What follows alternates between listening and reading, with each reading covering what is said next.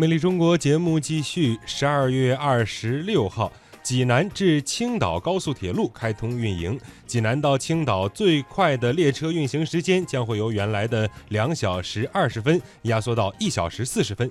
济青高铁全长三百零七点九公里，共设置十一座车站。其中，济南东至胶州北段初期的运营时速为三百公里，胶州北至红岛段的运营时速为二百五十公里。